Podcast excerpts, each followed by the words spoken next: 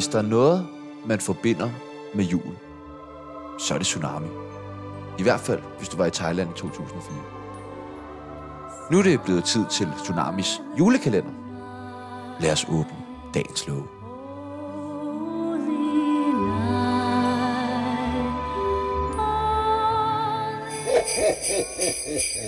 Merry Christmas.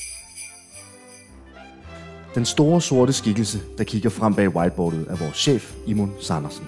Han kigger ofte ned til os. Ikke for at se, om vi har noget alkohol stående, men for at se, om vi har det godt og spørge os om. Går I til CrossFit? Vi griner af spørgsmålet og ser Imon Sandersen gå tilbage til sit kontor i et rest tempo. Sebastian synes, han ligner Dolf, når han vralder tilbage på kontoret. Men det må han jo om. Jeg spørger Chano, om han har gjort sig nogle overvejelser til vores store juleprogram den 24. Men han bliver afbrudt af sin ringtone, som lyder... Det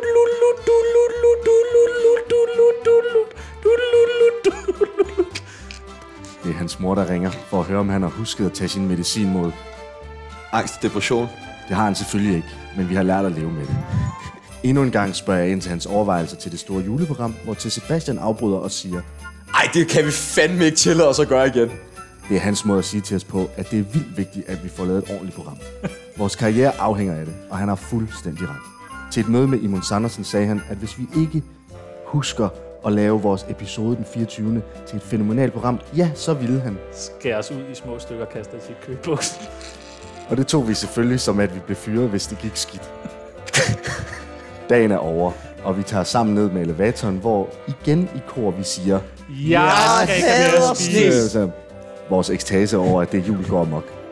Jeg hopper op på min cykel, Tjano hopper op på sin, som han har kaldt, Frans. Og Sebastian prøver, men glider, og hans julekugler lander lige på julestangen, hvor han skriger, For helvede, Kim Wall, det er også din skyld.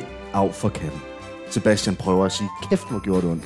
Jeg tror ikke, jeg kan få børn nu, men ender kun med at sige, Heldigvis. i en meget lys stemme. Heldigvis. Vi cykler alle hjem, men inden vi når at komme afsted, hører vi lyden.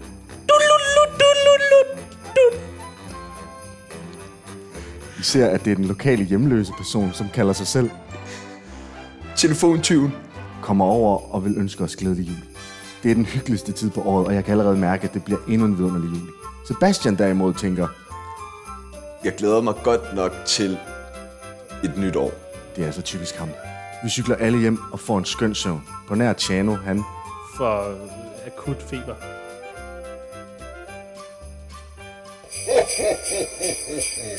Merry Christmas.